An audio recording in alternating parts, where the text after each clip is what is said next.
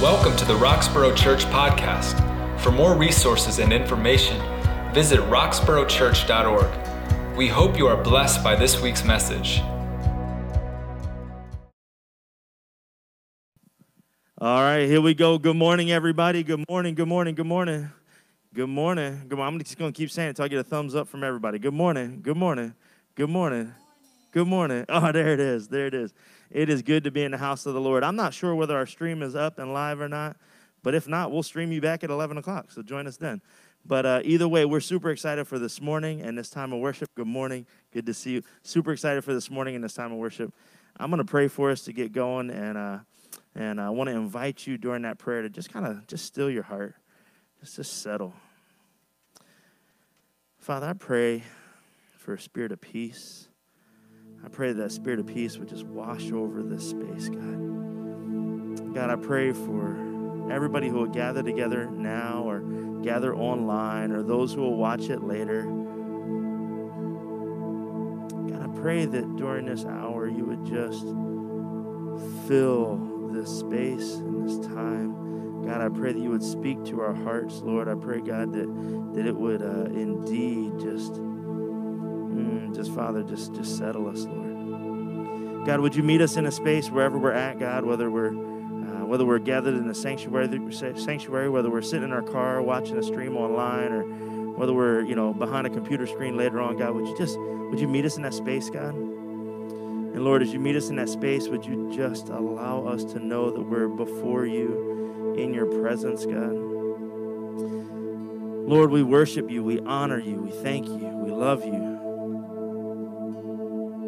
God, do something great here. In the name of Jesus, we pray. Amen. This morning, we have the opportunity to hear from Pastor Crawford, who has a great message that's launching us into a new series that moves our hearts towards thankfulness, gratitude, as we enter into this Thanksgiving season. I want to encourage you, just use this time leading into the message to just say, God, would you speak to my heart? No, don't just receive my song, God, but speak to my heart. Cultivate within me a spirit of thankfulness and gratitude, that together we might indeed embody the church, the body of believers that communicates the fullness of the gospel in all that we say and we do. Friends, we recognize that this season is growing more difficult.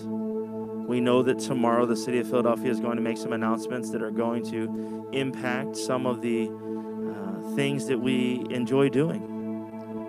But we're believing in the power of Jesus Christ, that he is the answer and will indeed eradicate this virus. And whatever we need to do from now till then to see that come to be, Lord, give us the ability, the strength, and the desire to love our neighbor well.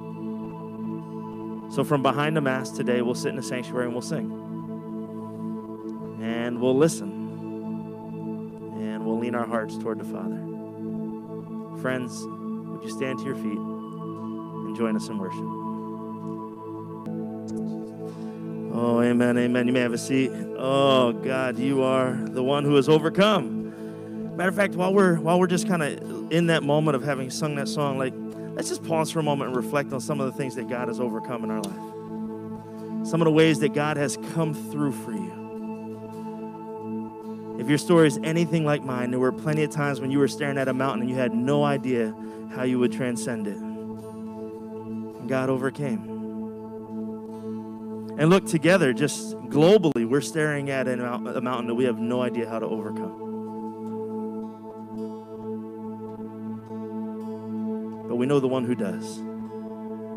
We know the one who does. So together, can we just say, yes, God, you have overcome. Yes, God, you have overcome. You've overcome the brokenness in my personal story. You've overcome the brokenness in the world around us. You've overcome the things that we just can't figure out.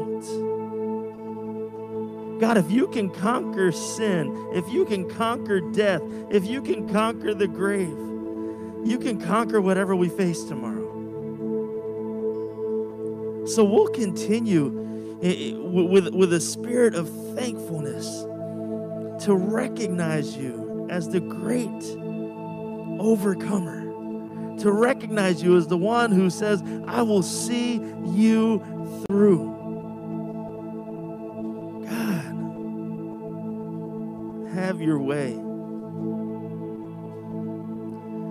And Lord, in this moment while we're paused, we recognize that there are times that the thing that holds you back from overcoming the obstacles of our life is not you, it's us. And so, Lord, we take this time to silently just confess our heart to you.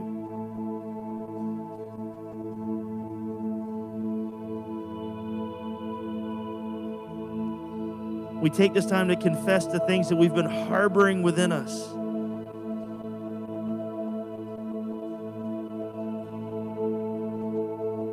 We take this time to confess our own desires to control outcomes.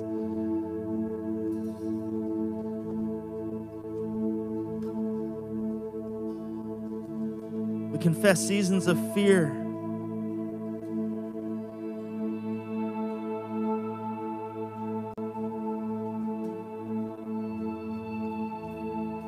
We confess sin.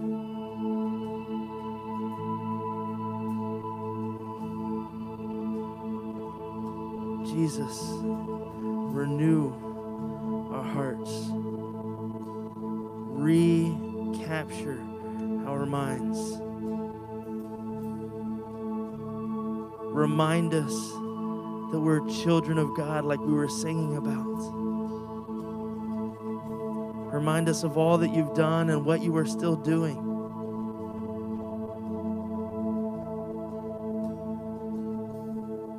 Release those who are addicted. Free those who are oppressed. Give voice to those who have been muted. Give strength to those who feel powerless. Give hope to those who are in a season of hopelessness. Give health to those who are burdened with infirmity. God, have your way. The miraculous, holy, healing nature of God be present. Then your church can cry out vibrantly. Then your church can sing boldly. Then your church can declare with conviction. Then your church can speak to mountains and call them to move. God, have your way. Almighty God, we know that only you can. So we pray these things, believing in the power of Jesus Christ. And the church together said, amen. Once again, I want to welcome everybody who's with us in person and those who have joined us online. We pray that this time is just a time that's encouraging and a time that just allows you to be centered on the Lord. I want to give you a couple of quick announcements that'll help set you up for the next couple of days going forward as we prepare for Pastor Crawford to preach this morning. A couple of days you're going to want to remember. Tuesday, the 24th of November. That's the Tuesday before Thanksgiving. Tuesday, the 24th of November, we will have a 7 p.m. pre-Thanksgiving service. It'll happen at our sister campus down at 5245 Ridge Ave, which is at Wissahickon Church. And we'll be gathered together down there for a time of pre-Thanksgiving celebration. So that'll be an in-person service. You're going to want to come and join us. It will be restricted. There will be limited seating, but we will social distance everybody, and we'll wear masks and do all that we're able to do in that space. So please join us for that pre-Thanksgiving service on Tuesday, the 24th at 7 p.m. In addition to that, the following Sunday, we will have a Sunday evening service that'll be prayer and worship. That's it, prayer and worship. There'll be no preached word, just prayer and praise that night. And that will be at 6 p.m., and that'll be, again, down at Wissahickon Church. And so that Tuesday and that Saturday, by the way, that Tuesday, Pastor Crawford's preaching. It's going to be a special time. He'll be preaching the pre-Thanksgiving service, and then that Sunday night we'll have a joint worship service. There'll be three small congregations gathering together, and we'll be gathering together for the purpose of singing and praying together. And so you'll want to join us for both of those. That'll be a great time. In addition to that, just know that we are online and available in any way that we can connect with you. We have Bible studies online. We have small groups that are meeting in person and online. And we have a church check-in that happens every Tuesday night. And so you can go to our website, roxboroughchurch.org/small-groups, and you can find out all that information of how you can be a part of that and join in with us. We'd love to see you this Tuesday night, Sabrina, this Tuesday night on the Zoom. For the church check-in. Just let us know how you're doing. It doesn't take long. We just stay on for a few minutes. We let each other know how we're doing, how we can pray for one another. And it's just a great way for the body to stay connected, even in times when we can't all be in the same space. So with those things, that's the announcements for today. Let's go ahead and pray as we prepare for the word to be preached. Father God, we pray over Pastor Crawford, who come forward to preach the word now. Lord, we ask that you would bless him. We pray, Father God, that you would fill him with all that he needs as he preaches about enough being enough. We've had enough of all the other things we've run to, God. We're running to you. Spirit of gratitude, thanksgiving. That's what we're moving towards during this season. Lord, would you bless this man of God and bless the words he's going to speak, and anything that's not of you, might we forget it, and everything that is of you, might it be written might it be written boldly on our hearts. In Jesus' name, amen. Good morning. How's everyone doing? Good. Good morning out there, all those who are out there. So we're getting ready to open up a series called Enough is Enough. And today we're going to talk about practicing gratitude in Christ. Now, people get tired of their jobs. And when they get tired of their job, a lot of them want to quit. Some of them just leave without having another job. That was my brother. He was good at that. But he was able to get another job. I was amazed how he was able to do that, but he was. But people quit their jobs. Why? Because they get fed up about something. They tell themselves, enough is enough. And then when we look at relationships, and we all know of people who have left relationships. Why? Because they have gotten fed up with the person that they're with. They didn't want to deal with them anymore. And so they said enough is enough, and they got tired of trying to work things out. And so what did they leave? What did they do? They left the relationship. Coaches a lot of times with their teams, especially when they keep losing or when somebody keep doing something improperly or wrong, they call that person out or they call the team out. Why? Because the coach got fed up and he said enough is enough. Because he wants to see them change and turn around and go a different direction. And sometimes, and I would be involved with this one, you know, we get fed up at ourselves, especially people who like to eat. And when they find that they're going a certain direction, when they get to the point of enough is enough, they say, I need to do something about it. And so they do. And when they come to that point, they finally say, all right, change is necessary because enough is enough.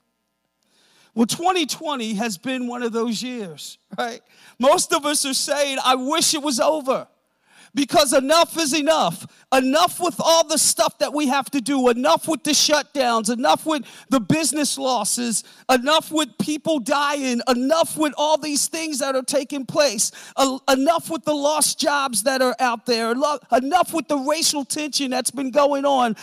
Enough with the political environment. We are all tired. We're exhausted. But guess what? What has happened? It appears that a lot of people have lapsed into a malaise of spiritual exile.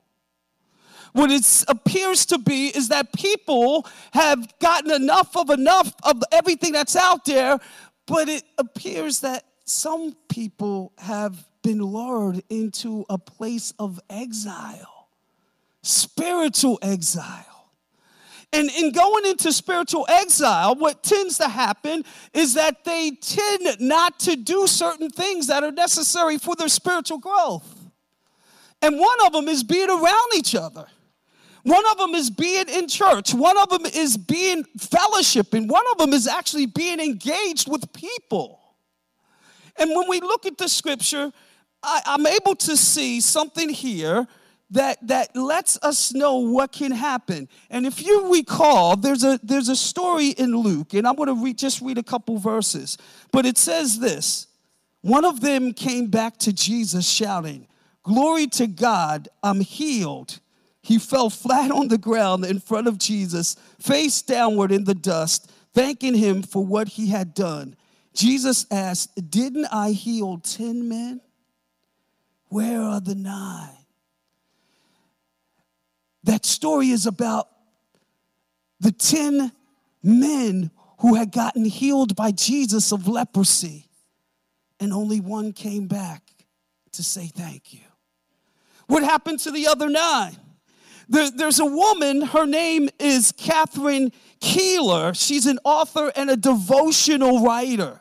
And she wrote something about these 9 lepers. And here's what she says. She first asked a question to us. Her question is, have you ever considered the fact that God is still doing miracles? And those miracles that he's doing, we always tend to come up with excuses why they're not a miracle. And she points out these 9 lepers and gives suggestions as why each of the lepers didn't come back to thank Jesus. And here's what they were. One man waited to see if the cure was real. One waited to see if it would last. One said he would see Jesus later. One decided that he never really had leprosy. One said he would have gotten well anyway. One gave the glory to the priest. One said, oh, well, Jesus didn't really do anything. One said any rabbi could have done it. And then the final one said, I was already much improved. See, what's funny about these things is that when you think about it, they actually reveal a whole lot about our human nature. So she was right with these suggestions. So then we have another question that we have to ask. The question is, how do we change our mindset? How do we change our mindset to practice gratitude in Christ? Well, let me point this out. Is there actually a difference between being grateful and being thankful? When we're grateful, we're usually, it involves somebody doing something for us. And we're grateful. Why? Because of what they did. And when we express gratefulness, what do we say? We usually say thankful, or we appreciate what you've done for us. Isn't that what we try to teach our kids, to be grateful? You know, we do something for them, and they just naturally think that we should do it because we're the parent. And a lot of them, they don't even think about saying thank you, and it doesn't matter how old they are. But then sometimes in our relationships, we kind of do that with one another, don't we? We just take each other for granted and figure that the spouse is supposed to do whatever we need them to do automatically. And we don't say thank you or show gratitude. Well, see, when we think about the word grateful, grateful is always centered around what somebody does, being grateful that somebody has done something for you. But when we're thankful, it should come from a place that's inside of us that does not require anybody to do anything. It's a place of being pleased. It's a place of, I'm okay. It's a place of, you know what? It's not because of what somebody does. It's because of who they are. So when we think about gratitude toward God, we should exhibit gratefulness. Why? Because God has done a lot of things for us. In fact, God is still doing a lot of things for us, even in the midst of what's going on. We're still eating. We're still living. We still have a house. We still have things going on in our lives. Many of us still have jobs and haven't lost a beat in terms of getting money. And even when we get up in the morning, that's still something to be grateful for. So the fact is, God hasn't stopped. But have we stopped? Have we considered the fact that in the midst of everything that's taken place in our lives, have we stopped being grateful to God and to people who have been doing things for us?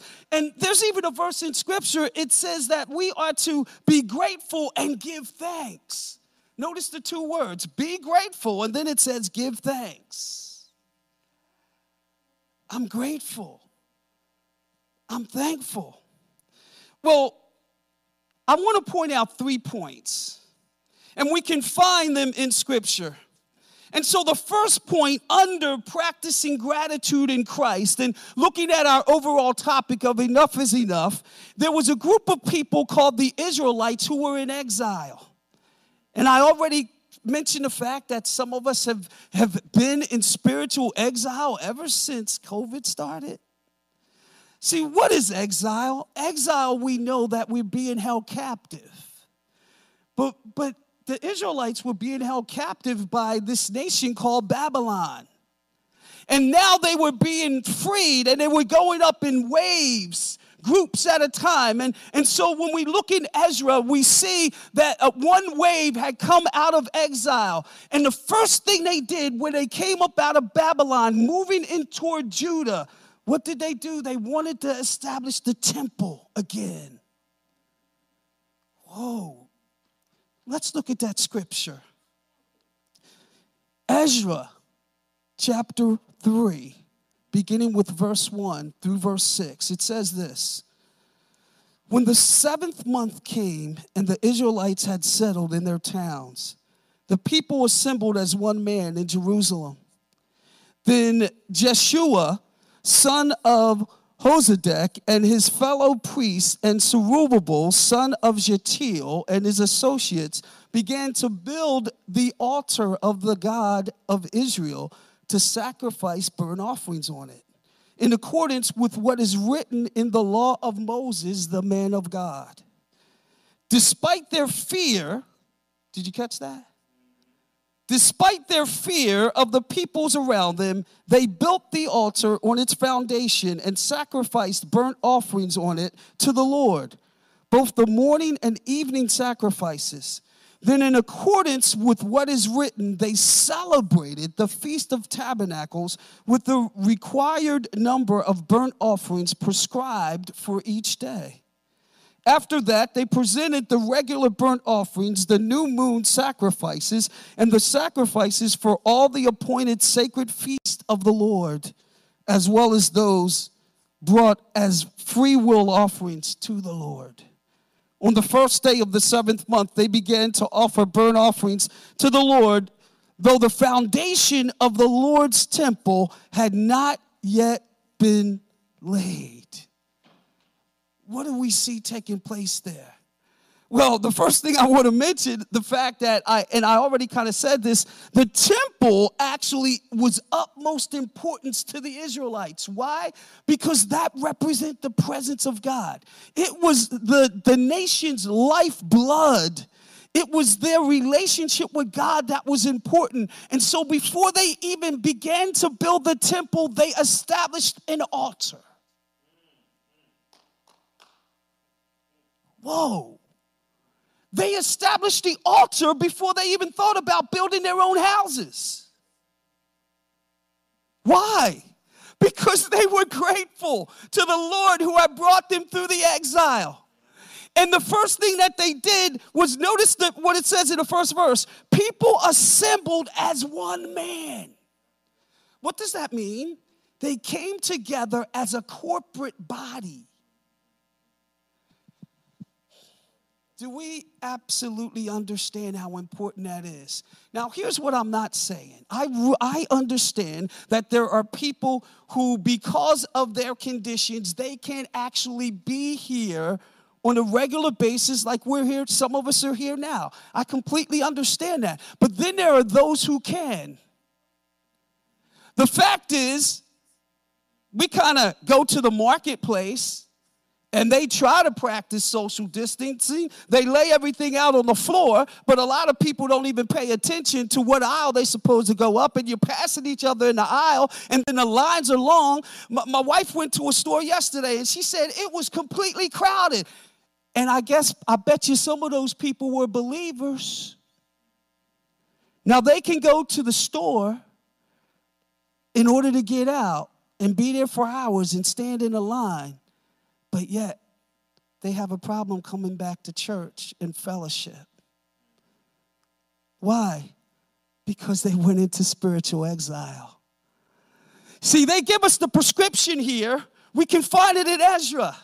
We have to have the same mindset. We have to have a desire to want to be around God's people, because we know that God's people encourages us. They help us to move and to stay focused in the Lord. And the fact is, even the Zoom calls, what Pastor mentioned earlier about coming on Tuesday nights, how many of you have actually been on those calls?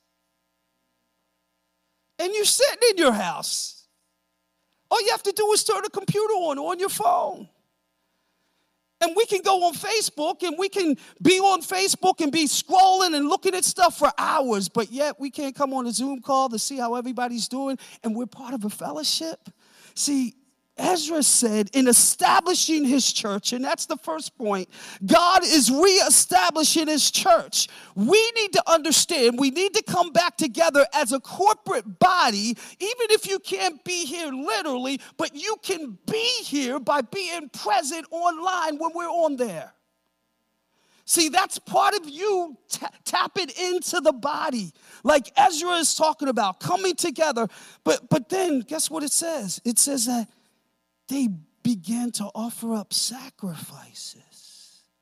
They didn't just build an altar, but they did something with that altar, didn't they? And hold up, there's another piece of information that we get from Ezra. Despite their fear of what? Their fear of all the people around them, who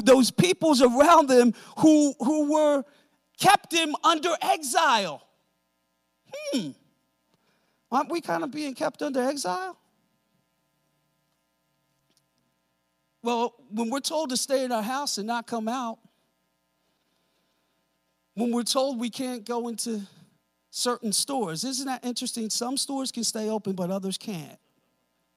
Don't you find that peculiar? Don't you find it peculiar that other stores were open during the height of the pandemic? You could go shopping to get food. You could go to Home Depot to get stuff. You could go to some other stores that were open, but you can't go into a restaurant. And you better not go to church. Think about it. So they offered sacrifices, and they came. It was September and October. It was the main time in which they would celebrate the tabernacle, right? That they celebrated the Feast of Tabernacles, and it was 3 different weeks. They celebrated the Feast of Trumpets and the Feast of the Day of Atonement and the Feast of Tabernacles. That's what they did, and they offered up sacrifices. Well, point number 2 is this. Our devotion to God is expressed through prayer with thankful hearts. See, they came and they expressed themselves through the sacrifices and the celebration of the feast. Well, how do we come? We come through our devotion to God, and we express ourselves with prayer and thankful hearts as a corporate body, as well as when we're home and we can't come out. Well, wait a minute. So what does, in Colossians 4:2, and that's the verse we have, devote yourselves to prayer, being watchful and thankful. That's what Paul tells us to do. And then Paul goes on and he lays out some things about prayer. And one of the things he says is to continue steadfastly in prayer. Well, what does that mean? Does that mean 24/7 we have our heads bowed and we're praying?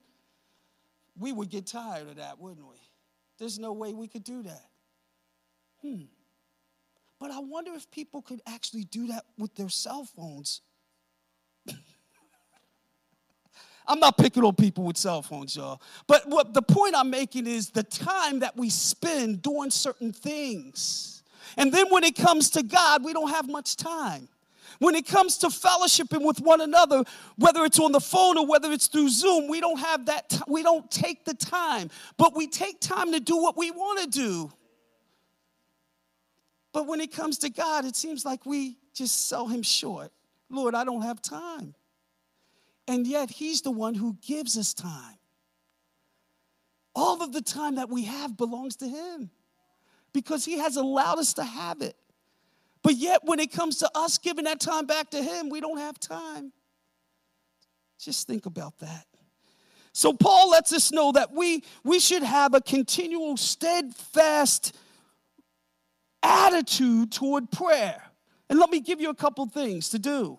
Develop an attitude of prayer, right? Walk in the spirit of prayer. Take a mental break from our work and spend a moment in prayer. Pray always when our minds are not upon something to do. Arise early in prayer. I need that one. Arise early in prayer. Make it a daily activity to do that and to spend some worship time with God in prayer and make it a practice in the morning. And then in the evening, pray before going to bed. Spend an extended time in prayer before doing that. Make that an extended practice in terms of what we need to do to continue steadfastly in prayer. But then he says to watch, doesn't he? What does that mean? It means to learn to concentrate, to be disciplined, to discipline our minds and to control our thoughts. If you're like me, we can be praying and then our minds will go off somewhere else. we be praying and then all of a sudden I'm thinking about something. Because why? I'm not completely focusing on praying. My mind goes to the football game or it goes somewhere else here, what I need to do later, or it goes to, oh, I have something I have to do for the Bev, but I need to stay focused in prayer. And he tells us we are to watch. That's what that means. We are to be concentrating on what we're praying for. And then look at what he says. He says that we are to have an attitude of gratitude, basically, because the Apostle Paul always... Excuse me. The Apostle Paul always seems to couple prayer and thanksgiving together. He does that throughout many of his writings. And why does he do that? Because it's necessary to be thankful while we're praying, because what it does, it develops a proper love and appreciation for Christ and all that he's done for us. It also serves to keep us ever before him and our dependence on him. See, when we're able to be thankful on a regular basis, it helps us to focus on the one who's providing for us, the one who's taking care of us, the one who's meeting our needs. See, when we don't do that, we easily get distracted.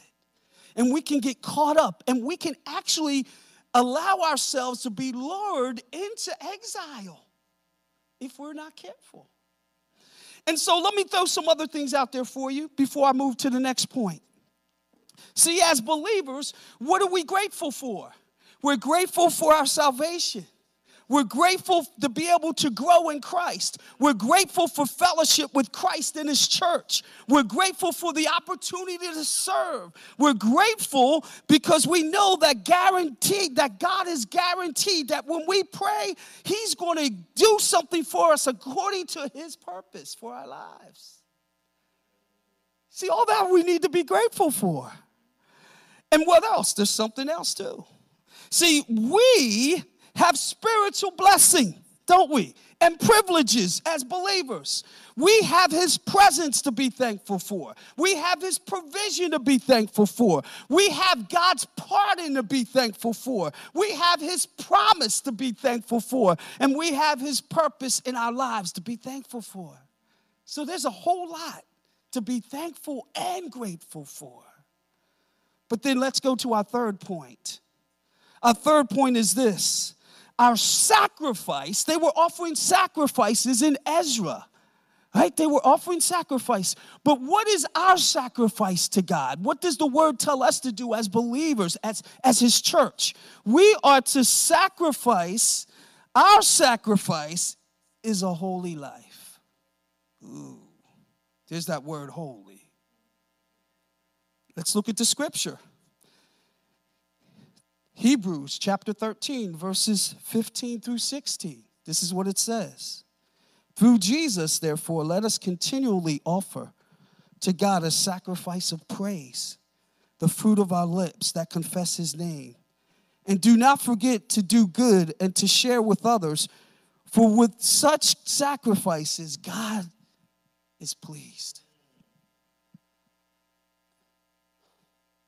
Jesus Christ is now our altar. He becomes our altar. See, when we look at how the Israelites used to offer up daily sacrifices, notice they would offer a burnt sacrifice. The burnt sacrifice was a lamb of the first year, which is a type of Christ. And it was consumed by the fire. But then they used to offer meat offerings. The meat offering consisted of fine flour that was mingled with oil. And the purpose of that was for the worshiper. It was consumed by the worshiper or the worshiper's representative. But then let's look at the third one, the drink offering. The drink offering was wine, and like the meat, partaken by God, but also by the man who was offering it up. And that was a symbol of friendship between God and man. That's what they used to have to sacrifice. And then what was the purpose? It was they would do it continually, every day, every month, throughout every year. Offering up continual sacrifice for what? To keep a continual remembrance of sin,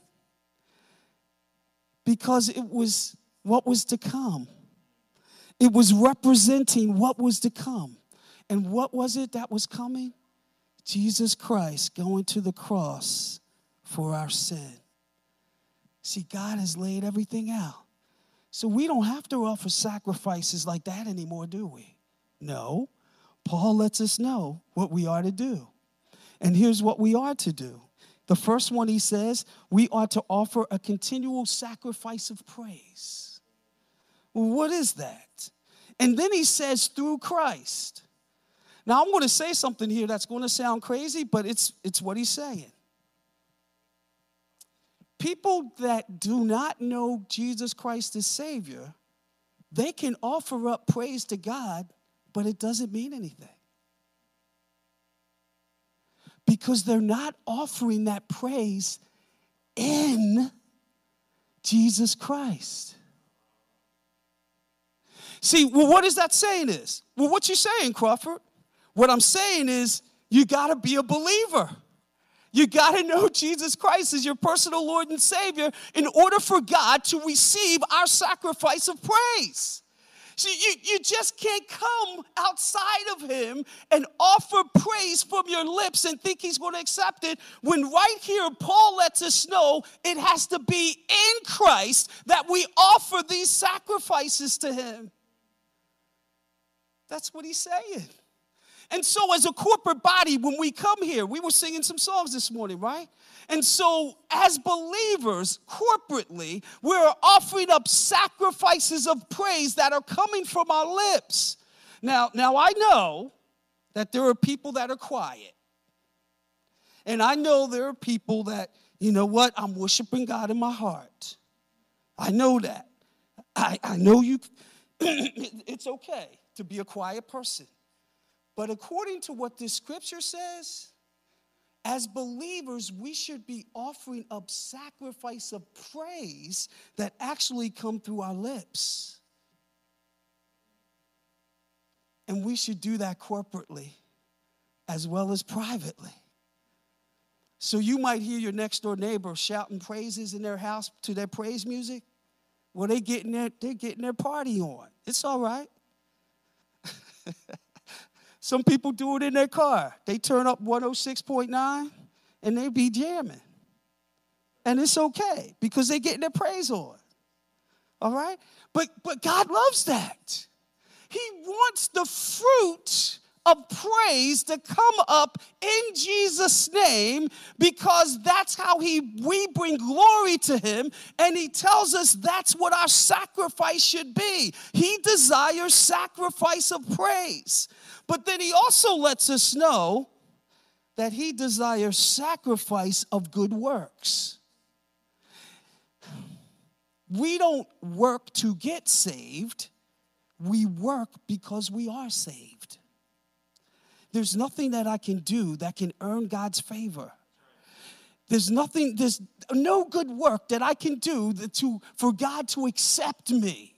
But when I have Jesus, when I receive him as my Savior, now the work that I do is emanating out of Christ, and that's for the right purpose. And so when I do the work now for Christ, it's in tandem with my praise, and that brings glory to God. And that's what Paul is saying. We are to offer up sacrifice of praise to God and offer our good works up to him.